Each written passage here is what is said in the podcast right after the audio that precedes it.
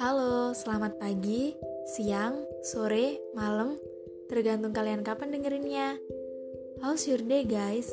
Anyway, karena sekarang yang kelas akhir pada sibuk untuk pendaftaran SNM, SBM, UTBK, dan lain-lain, di sini aku mau ngasih tahu hal-hal yang perlu kalian tahu sebelum masuk jurusan psikologi nih yang pada minat sama jurusan psikologi harus dengerin nih hal-hal apa aja sih yang ada di psikologi itu ngapain aja.